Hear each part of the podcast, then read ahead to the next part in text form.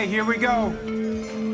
With the first pick in the 2020 draft, the Cincinnati Bengals select Joe Burrow, quarterback, LSU.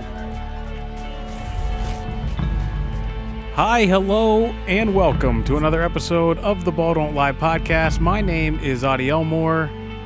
This is episode number 35, and I couldn't be happier to be here with you. Couldn't be more jacked up for a podcast episode as the entire direction of the Cincinnati Bengals franchise has changed. Joe Burrow, the number one overall pick in the 2020 NFL Draft, he is now the franchise quarterback in Cincinnati.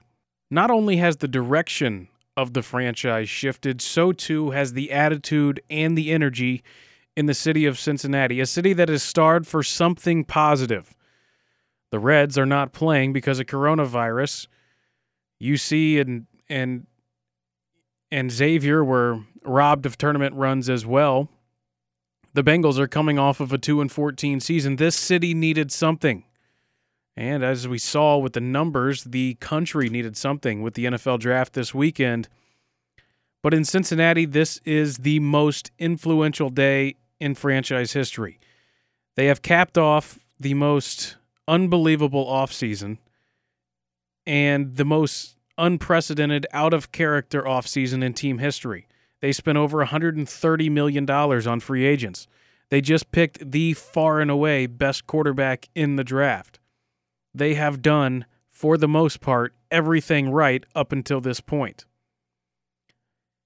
Bengals fans are ecstatic. It's hard to find a grade on this draft class. And I know grades on draft classes are stupid, especially 24 hours after they've happened. But there is very few, there are very few bad words coming out of the mouths of the national media about the Cincinnati Bengals. I think overall people are very impressed with what they have seen from this organization. A shift from one thing, a 2 and 14 god awful season, to a more aggressive approach in a franchise that expects to win from this point forward. There is one man, though, who says the Bengals are about to waste $36 million on Joe Burrow. His name's David Wysong. He'll join the podcast from sport, sportscasting.com. He writes about the Bengals and their lack of offensive line and why it's a death sentence, a death wish, really, for Joe Burrow if they don't protect him. So we'll talk to David Wysong coming up. In the meantime, though, the NFL draft was spectacular. The the virtual draft, the, the numbers were through the roof, breaking viewership records of, of years past, breaking viewership records for games that have been played in the past. The ESPN uh, did almost everything right with this NFL draft. The problem was that, and I'll, I'll get to the good stuff, but the, the one thing they kept doing that I did not like and that seemingly no one liked was the fact that every time a player was drafted, they would tell you about the worst thing that's ever happened to that player. In the middle of him getting experiencing the best moment of his life, we're telling you about how his mom was addicted to drugs, or his dad died in a fire, or this terrible thing happened to him, or his brother lost an arm, or this happened. And it was just, I thought it was in poor taste of ESPN. I understand what they're trying to do create uh, emotion and, and create a story and, and give you a connection to these players and understand the magnitude of the moment. But you don't always have to have that. You simply don't. And in some, in some cases, it just came off as really, really bad. There were some interesting moves, like the Green Bay Packers drafting Jordan Love, not only drafting him, but trading up to get him, with Aaron Rodgers still having four years left on his deal, and Aaron Rodgers wanting to play well into his 40s. It's very reminiscent of what they did when they drafted Aaron Rodgers to replace Brett Favre. You had the Philadelphia Eagles who picked Jalen Hurts in the second round. And now Carson Wentz has been banged up in the past and has had several injury issues, but they needed other things. They took Jalen Hurts in the second round. That was an interesting move. The Bengals, if they're getting any criticism, it's because they didn't take an offensive lineman until the sixth round.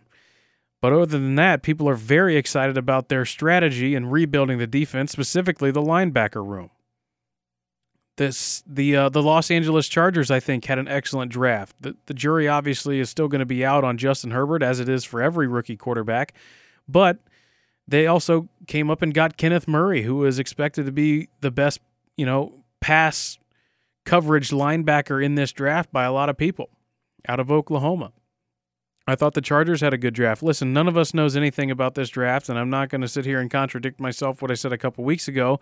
But overall, you get to see a team's philosophy, you get to see how they grade people, and you get to see how aggressive they are at filling specific needs. To circle back to the Bengals, like I said, it's hard to find a bad grade for them. Let's take a look at their draft pack, draft class. Round one, pick one, obviously LSU quarterback Joe Burrow. Round two, pick 33. The Bengals, I can tell you, are ecstatic about this pick.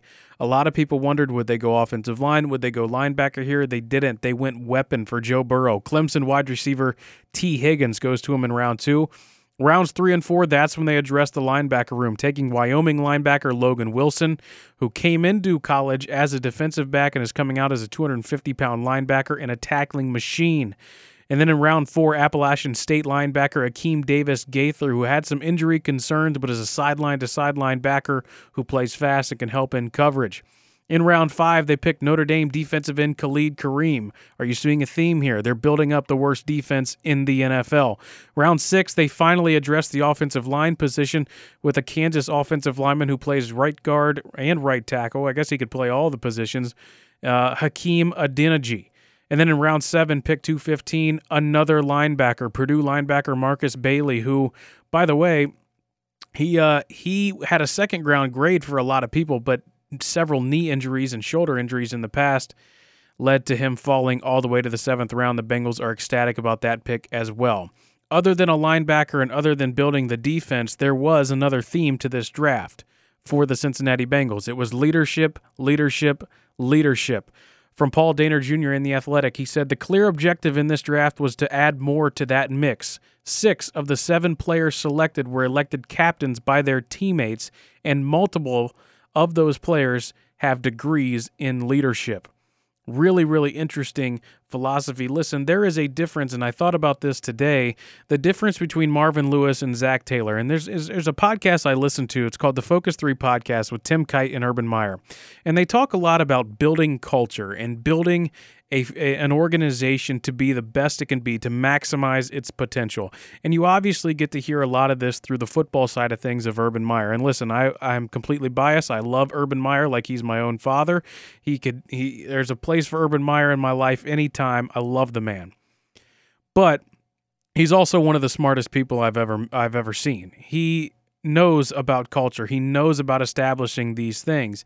And I'm starting to, I listen to that podcast, I, I, just consume it all the time. And a lot of the same characteristics that they talk about building a culture, you have seen from Zac Taylor in his first two years as the Bengals head coach. You're seeing it as they come through with this, this, this theme with these players that they draft leadership, high character guys, guys that are older, a lot of guys that they coached in the Senior Bowl in Mobile, Alabama you're starting to see this complete culture shift. Listen, there's a difference between Zac Taylor and Marvin Lewis. Marvin Lewis never established a culture. He did at the beginning. He said, "Okay, we're not going to lose anymore," but that's shifted to, "Okay, we're gonna just we're gonna just not lose." Right? He didn't say we're going to win. We're just going to not lose. We're going to stay afloat. And Marvin Lewis lost the respect of the players in the locker room. He lost control of the locker room and he lost control of the culture he was trying to build because he wasn't trying to like really build a winning culture. He was just trying to build a not losing culture. And he did that for the most part until the very end. Zac Taylor, he doesn't give a damn about that. Zac Taylor wants to win. You can see it in the way the guy talks. He was furious Game in, game out last year, they kept losing. He was furious in the local interviews he did with radio stations. He was furious in just about everything that he did, eh, eh, just about everything last year. And he's still mad about it. You you talk you bring up the last year to him right now, he gets angry. And this dude has come in. The first thing he did is completely renovate the the players' locker room and and the the cafeteria, all the facilities, all new he has made it very clear that they're not going to have guys like Vontaze Burfict on the roster. He got rid of him immediately. Guys like that are not welcome here anymore. You want high character, high motor guys, experienced in the playoffs and in the NFL, and that's what they've done through free agency. That's what they've done through the draft. And you say what you want about Zac Taylor, and it was a poor roster, and they went two and fourteen, and the Bengals front office didn't do him any favors last year. But the fact of the matter is, those players never quit on Zac Taylor. Not once. They were fighting their ass off week in and week out for Coach Taylor. And I think that's something to be excited. I noticed that. I know other players have noticed it. It's it, I, I say other players as if I'm a player. That's not what I meant. But I know players have noticed it. I know other people have noticed it. That there's no give up on Zac Taylor like there was in, on Marvin Lewis in the past. So I think more than anything, that's something to be excited about if you're a Bengals fan. Listen, they're not going to go to the go to the Super Bowl and win it this year. The offensive line is just not good enough to do that. But the fact of the matter is, they have taken pretty much all the necessary steps to make their team significantly better and be a competitive football team next year. I talk about the offensive line. Next year, think about this. They are going to be better. You're getting Jonah Williams back. Jonah Williams was their first round pick last year, number 11 overall. He didn't play a snap because he tore his shoulder up in uh, offseason workouts. So you're going to have your number one overall pick in Joe Burrow starting at quarterback, your number 11 overall pick last year in Jonah Williams starting at left tackle, and oh, by the way, you're getting an all pro wide receiver, A.J. Green, back in the mix, along with Tyler Boyd and a great running back in Joe Mixon. I saw some crazy stat that the amount of output that Bengals uh, that that uh, Joe Burrow is walking into. I don't know if any number one overall pick has ever come into a team that had a, a thousand yard receiver and a thousand yard rusher the year before. There has been this this narrative about the Bengals in the offseason that there's no talent on the roster. That's just not true. Uh, defensively, there's very little. I'll give you that. But offensively, there is plenty of talent. It's getting the most of it. It's protecting the quarterback, and it's coming up with a game plan that is suitable to those players. Zac Taylor did a better job of that at the end of the year. He was learning as well as a rookie head coach. Long story short, despite the fact that your offensive line is not that great, and we'll talk about that with David Wysong coming up, Bengals fans do still have a lot to be excited about. So be excited and be happy. There are billboards of Joe Burrow across this city already. He's a hometown kid, not really a hometown kid, but he's from the from from Ohio went to the Ohio State University. I cannot imagine, I cannot fathom the pressure on this dude's shoulders already. It's got to be insane. It's got to be insane. So let's continue that conversation uh, now with David Wysong, who uh, is nice enough to join the podcast. We welcome in now a sports writer for sportscasting.com, formerly of the Chillicothe Gazette, and the former editor in chief of the News Record, the independent student run news organization of the University of Cincinnati. A sharp guy, one of my favorite follows on Twitter, recently verified. David Wysong, welcome to the Ball Don't Lie podcast. How are you? Hey, I'm good. How are you? I'm doing well. Glad to have you. Now, listen, this is a time in Cincinnati where spirits are high, people are excited. There are very few bad things coming out about the Cincinnati Bengals. And then I saw an article that you wrote this weekend that said the Cincinnati Bengals are about to waste $36 million. I was taken back by that. Explain to people your stance on them drafting Joe Burrow and why they could be wasting $36 million. Yeah, uh, a lot of people are pretty uh, PO'd at me. Uh, the Facebook comments on that post are not too great. But I mean, I don't think drafting Burrow was a mistake at all. I think he's a great quarterback. I've been a big fan of him. I'm a big Ohio State fan, even though I went to UC. So sure. I think he's a great quarterback. He has potential to be really, really, really good. But you, I put this in my piece. He can't throw good passes. He can't be a good quarterback if he's on the ground constantly. Right. And this Bengals offensive line was horrendous last year. I've been getting these comments that they played better towards the end of the season.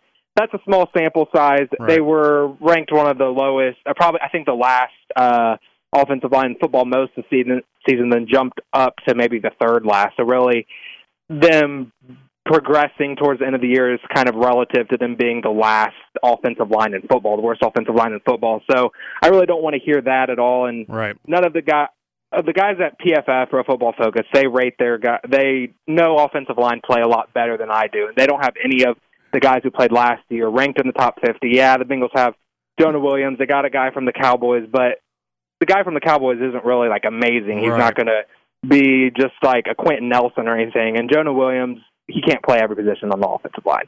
So, I mean, I think that they should have at least drafted an offensive lineman in the first round. I mean, they passed on uh Jones from Houston Josh twice. Jones, yeah. Yeah, yeah. They passed on him twice. So, uh just why didn't they try to protect their biggest asset, which is Joe Burrow? I mean, Tee Higgins' draft was good, but I mean, they should have gotten offensive lineman. Right, and and I think that most Bengals fans would agree with you in that sense, and saying, okay, well, the draft was pretty good, but it wasn't great because we didn't come away with a guy to replace Bobby Hart. And you mentioned the the Pro Football Focus grades, and let me just run through them here for you real quick. Trey Hopkins was the highest graded of the offensive line at sixty two point eight. That says a lot. Then you go to Bobby Hart at fifty 57.7. John Miller, who's not there anymore, at 58.6. Michael Jordan was a rookie that came in and played a lot of snaps at 43.1. And then you have a second or third year guy in Billy Price, who has had a horrible start to his NFL career at a 41.8 ranking. And that was the problem that a lot of Bengals fans had. They passed on Josh Jones twice. They went to really rebuild the linebackers, and that is obviously a, a, a a place of need, and there's a lot of holes for a team that went two and fourteen last season. Um, and and they didn't really address the the position group in, in free agency either. And it's interesting you mentioned Quenton Nelson because you also brought up a, a potential future for Joe Burrow that is similar to one of Quenton Nelson's former teammates. Yeah, yeah, exactly, Andrew. I'm actually so the Bengals are my second favorite team. I live in Cincinnati, of course. I follow them. I went to a Bengals game last year. I go to one every year. But the Colts man. are my favorite team, and I watched uh, Andrew Luck get blasted every single season because our general manager Ryan Grigson could not would not draft an offensive lineman, and then mm-hmm. that's what I'm worried is going to happen with Joe Burrow. He's just, I mean, same thing happened with Cam Newton. They just get banged up because right. you can't, you can only take so many hits. Yeah, and I mean, God love Andy Dalton. We did see over the course of his Bengals career, there were flashes where he was a really good quarterback and in those seasons, he had a pretty good offensive line. And obviously, last exactly. year, he was just destroyed. You mentioned it in your piece, sacked 37 times in just 13 games, which is kind of unfathomable. And the crazy part is, a lot of Bengals fans have a problem with Bobby Hart. And Bobby Hart actually wasn't the worst problem on the offensive line, which is hard to believe, but that says a lot about it going forward. So I do think that your your argument is justified. And uh, I think it's unfortunate that people are, are are barking up your tree about it because, you know, as we know, people don't really like to hear the truth. Other than that, though, the NFL draft is is truly a fascinating um, a fascinating event, and you you cover the NFL. You, you write about things that interest you. What did you take away, other than just the Bengals, from the NFL draft this year?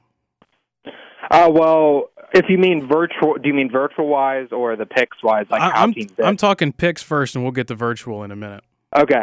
Uh, well, obviously, like I said, I'm a Colts fan, so I followed mm-hmm. their picks uh, really well, and I honestly think they had one of the drafts and one of the best drafts in the entire NFL. They, uh, I, I really trust their general manager Chris Ballard. Unlike mm-hmm. I trust the Bing, I do not trust the Bengals front office. But I mean, uh, he got Jonathan Taylor, probably maybe the best running back in football last year. Got a really good wide receiver, Michael Pittman Jr. Um, and then he got Jacob Eason in the fourth round. I wanted him to get, I wanted to get Jordan Love and Jalen Hurts with two teams that didn't really need quarterbacks. Ended up getting quarterbacks. Yeah. Um, but I mean, he addressed some needs that they need, and I mean, to have Jonathan Taylor and Marlon Mack in the backfield with the best offensive line in football, and then to get Philip Rivers another piece. I mean, Rivers isn't, isn't even going to have to really throw the ball next year because they have such a good running game. But now he has a really good rookie receiver, T.Y. Hilton, and then Terrence Campbell, who didn't play a lot last year, but I mean, he was really good at Ohio State. So I was really excited with their draft. And of course, uh, the Cowboys getting CeeDee Lamb, I think that offense is going to be potent now. I think they are too. I wonder if they'll be able to get out of their own way at times, but I do think Mike McCarthy is really interesting in his offensive philosophy. I do want to circle back to the Colts though, because you know, being in this area, I know a lot of Colts fans, and the the opinion seems to be pretty split on Philip Rivers. Where do you stand on on the current quarterback situation? Obviously, paying him that much money, he's going to be the starting quarterback. Is that a decision that you agree with, or do you find a lot of Colts fans agreeing with you? What's the status from from Colts fans? Uh, I think they definitely think he should be the starter. I mean, we're going in this a little cautious, a little scared because he did have a down year last year. But mm-hmm. just two seasons ago, the Chargers were one of the best teams in football, Super Bowl contender, and he played really well. So I mean, if he can get protection from that offensive line, he has some nice weapons, and then he doesn't really have to throw the ball 30, 40 times a right. game because they have a good offensive line, some good running backs. If he can just throw it 20 times, get some passes downfield, which Jacoby Brissett could not do last year. He right. he was awful at getting it downfield. Uh, I mean, I think they'll be in pretty good shape. I mean, he scares me a little bit with the picks. He's had some inconsistency there over the years, but Mm-hmm. I mean, you know that he can put up a lot of touchdowns, a lot of yards. So I mean, that's just I think I think this coaching staff knows what to do uh, with him to kind of bring him in. Um, That's what I was the, about uh, to say. I, I trust Frank Reich honestly with my life. I think he's one of the brightest dudes in football. I think he's really sharp, and uh, I believe in him. And, and I think a lot of people uh, around the organization believe in what he's trying to do. I mean, he won a Super Bowl with Nick Foles. That's so right. That's, you right. He won a Super Bowl with Nick Foles, so I'll be damned if he can't do it with Phil Rivers too. Now, moving on to that virtual side, there was a lot of a lot of question marks going into this draft. Was it going to go off without a hitch? Was somebody going to screw up? Was a pick going to get messed up? Overall, it went really well. What was your takeaways from the telecast that you watched, and overall the access that we got to uh, to NFL teams over the course of the weekend? Uh, I did really like uh, seeing the personal side of things. I mean, Mhm. I'm not a huge fan of Bill Belichick, but to see him with his dog was really cool. Um, to see just the guys with their families in their house. Uh, Cardinals coach, his name just slipped my mind, but his house. Cliff. Kingsbury. Just- yeah, Cliff Kingsbury. Just huge bachelor pad, of course. You know that he was supposed to. He got offered to be on The Bachelor, so it kind of fits that. But, you know, the mean, I just interesting thing about that is it's a four point six million dollar house, and he has a ten million do- mil- million dollar contract. He's put a lot of money into that house.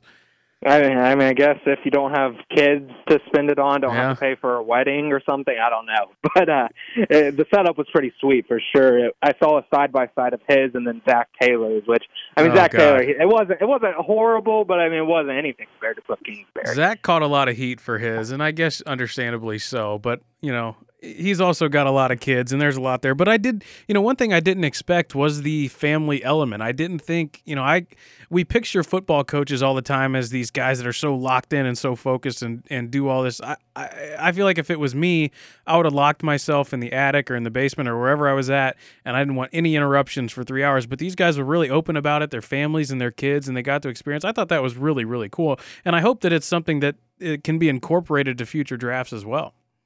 Yeah, I mean, I honestly almost enjoyed this draft more than any other Mhm. draft. I did kind of miss the fan aspect and uh, you know, seeing Pat McAfee last year just talk a bunch of crap to the Tennessee Titans fans being in Nashville. That was always Yeah. fun. But I, I did really enjoy this draft and just to it was it was just different and it was just kind of it was just cool to really see the family aspect like you said. Um, or you could have been Jerry Jones and just lock yourself Do it on the yacht. which, yeah. that ain't a bad gig either. All right, David Wysong joining us from sportscasting.com. As we as we know, the uh, the season is still kind of up in the air when it's going to start. There's multiple conflicting reports, but overall, for I guess to look at the two teams that we focused on, the Bengals and the Colts, what is your prediction for those two teams moving forward into this uh, 2020 season? Uh, I would say a couple months ago, but even if the Colts would have had this draft, uh, I would have predicted the Colts to maybe go nine and seven ish, maybe Mhm. slide in the playoffs somewhere. But with the Houston Texans in their, in their division tra- trading DeAndre Hopkins, I don't really think the Texans are going to be that tough next year. Wow. So I can I can say the Colts maybe going ten and six and fighting with the Titans for the AFC South win, maybe getting a wild card. It's going to be really tough between those two teams. Um, Bengals, oof, I mean, they're not going to be as bad as they're not going to be as bad as last year, I don't think. Uh, but I I would say six wins at best.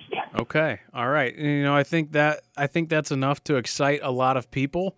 Uh, depending on how Joe Burrow plays, and, and God willing, he's still alive at the end of the year, according to your article. So, if that's the case, I, if that's the case, I think a lot of people will be happy with a team that is trending in the right direction. Um, but other than that, David, that's all I got. Thank you so much for uh, stopping by. Thank you for for the uh, the contrasting opinion that uh, wasn't just blowing smoke up the butt of, of Bengals fans everywhere. Uh, yeah, they need uh, to they need to, they need to stop trusting that front office. I don't know. the front office has never given them reason to trust them before. That's so true, but that being- now. That's true, but that being said, they have done almost everything right this offseason. So maybe maybe things are entirely changing. David, where Hopefully, can where can people find you on social media? Where can they find your work? Uh, they can find me on social media at Twitter and Instagram at David Wysong underscore. Uh, Facebook, I think it's just David Wysong 22. Uh, and then, of course, my work is sportscasting.com. Our Twitter is sportscasting19. We're trying to grow that uh, Twitter following uh, uh, sportscasting, so I'd really appreciate it if they followed that. All right. You heard the man. Go follow sportscasting19, David Wysong underscore on Twitter. David, thanks so much for stopping by, man. Thanks. Yeah, I appreciate you having me on.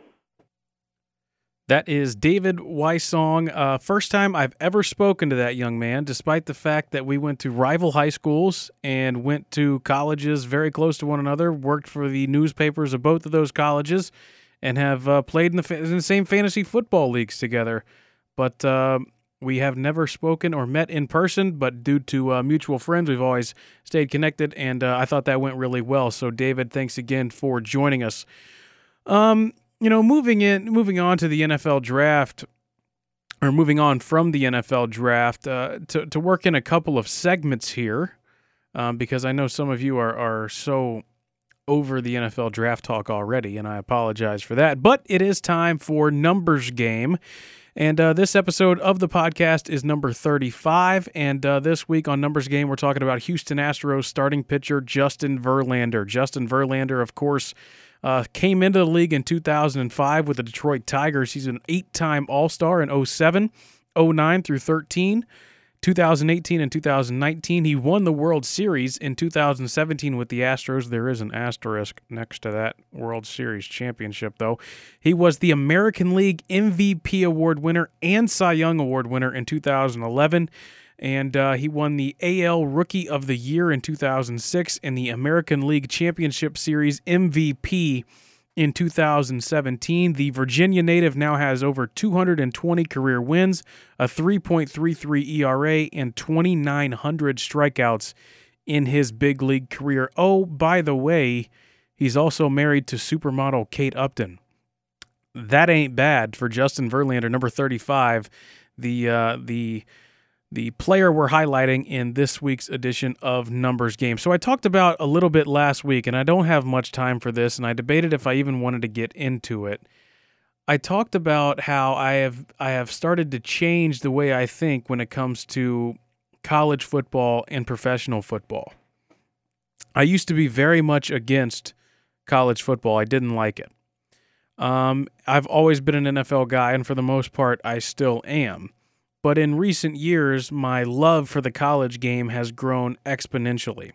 And I think the reason for that is because I, I almost see the NFL as work and college football as play. Now, the fact that I do actually work for an NFL team could have something to do with that, but it also has to do with the fact that the Bengals, it's always seems to be a struggle every week to get a win, a struggle to have success, a struggle to be relevant. And on the college side of things, as an Ohio State football fan, that isn't an issue, and it hasn't been for for quite some time. Um, you know, it, it's just like yeah, it's like I see the NFL as work as college and college football as play, and I think another thing that comes into this is you know I have I have a pretty tight knit friend group. We like sports, we like football. And my closest friends, though, almost none of them would go out of their way to watch a Bengals game. Sure, if it's on, they might watch it but their day isn't really planned around a Bengals game on Sundays. But in that same friend group, every Saturday in the fall, they are locked into the Ohio State Buckeyes. The day is planned around it. Plans are made, kickoff rolls around, all eyes are on the Ohio State Buckeyes. So when I think about my memories while watching Ohio State, I think first of all of a team that usually wins most of the games a team that has won multiple championships since I've been alive, and I think of my friends and being surrounded by them and the joy that that brings me. My Bengals memories, simply put, are not as fond. There are not too many great memories to hold on to from a success standpoint. I've had great memories with my father going to games, but there is not as much of a communal connection to the Bengals for me as I get with Ohio State football. And when you look at it going deep, going deeper with the state of Ohio, first of all, the Buckeyes are all of Ohio's team. When it comes to the NFL, there's four or five teams in and around the state when you consider the Bengals, the Browns, the Colts, the Lions, and the Steelers. And I'm constantly amazed by the hodgepodge of professional football fans in this state. And the Buckeyes, for the most part, unify all of those people. So you get the feeling when you're watching Ohio State football or when you're on campus at the Ohio State University that this means more to more people. And to go further with that, like I said before, neither one of Ohio's NFL teams really have a rich history of winning. The argument could be made that the Cleveland Browns of the early days do, but most of their fans are dead now, and that team is technically the Baltimore Ravens. So when there's no championship culture for either of the state's NFL franchises, that doesn't help anything. One thing, though, with the NFL, I will give credit to, and I will probably never budge on this, and actually, I know I will never budge on this, is the quality of play. The level of play in the NFL so far supersedes the level of play in college football that sometimes it's laughable. The same with the NBA and college basketball. Sure, there's a great atmosphere, and sure, sure you kind of get that it means more. But when you look at the X's and O's and the actual quality of the football, it is so much higher in the NFL. And that's something that I really get some enjoyment at. And then when you look at the rules of the game, the NFL rules are so much better than the college rules. College games last 18 hours now because the clock stops after every freaking first down. There's a million media timeouts. It's nonsense. Now, the NFL, they've gotten it down to a pretty good science of about three hours to three hours and 15 minutes. College games are not that way anymore. Um, the you know the one foot in in for a, a catch, I think, is nonsense. You should get two feet in. The hash marks are so wide in college football, they need to be smaller. Um, the overtime rules, I've said before, I don't like the overtime rules in college football. I think the NFL overtime rules are a lot better. So, I guess, long story short, what I'm trying to say here is that I find it interesting how my love for the college game has grown because of the experiences I've had with my friends and because of the amount of winning that Ohio State has done. Listen, you know, I've had my, my, my best friend goes to Ohio State and seeing it through seeing Ohio State through her eyes, through her experiences, and and having the chances to to go there and experience the campus yourself, or if you've never been to a game at the shoe, it's entirely different. There are very few places in the NFL that can rival that. And when you look at this, you think about like I said, you we have four or five teams around the state of Ohio, right? And those the allegiances of the fans are all pulled in those in those directions. But if you go to to Denver, Colorado, the madness for the Broncos is similar to what you get for Ohio State here.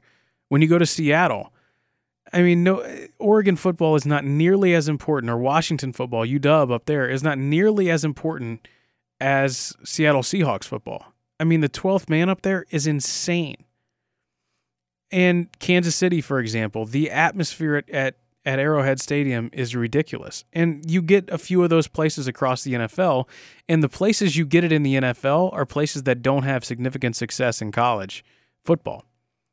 And I think those two things play hand in hand.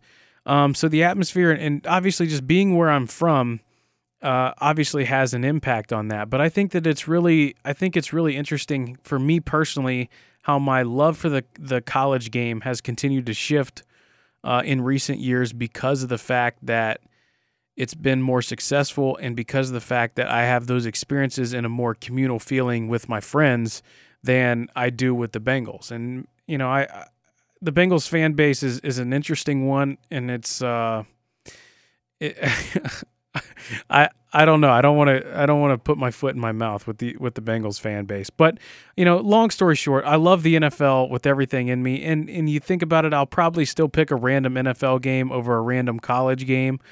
But I do feel comfortable saying that uh, a lot of the time I get more enjoyment and have more fond memories of the college game. So, there's that. And that's something that i've been sitting on for two weeks now. And i've just been kind of i don't i wouldn't say struggling with it but it's just been something that's been on my mind because i get i have i've found myself following uh, college football more now than i ever have before and really paying attention to uh, to what's to come. And obviously with the nfl draft happening this past weekend um, you know obviously the the college football memories are fresh. So that basically is is just about everything for this episode of the podcast. One thing I'm going to ask you to do that I haven't asked you to do in a long time. If you're listening on Apple Podcast for the first time or if you're new here, if you haven't done it before, search Ball Don't Lie in the search box. Scroll all the way down after you tap on the uh, on the album cover there, and then give me a five star rating. I would really appreciate that. You can also follow me on social media, which is basically just Twitter and Instagram at Autyelmore, A U T Y E L M O R E. By the way, my my my tweets have been kind of fire lately. All right, I'm getting into to football season again. I'm getting bored with quarantine, so on and so forth. My my tweets have been fire lately. A lot of likes, a lot of engagement, talking ball. So if you want to talk some ball, uh, go head over to Twitter with me right there. Also on YouTube, youtube.com slash autyelmore, continuing a series um, which will be uploaded here soon where I chronicle each month of my life. You should go and check that out. Uh, in the meantime, we've seen it. We saw it time and time again over the course of the NFL draft this weekend and uh, college football season. Ball don't lie. In the meantime, though, I will see you here next week for episode number 36 of the Ball Don't Lie podcast. Have fun, be safe, go Bucks.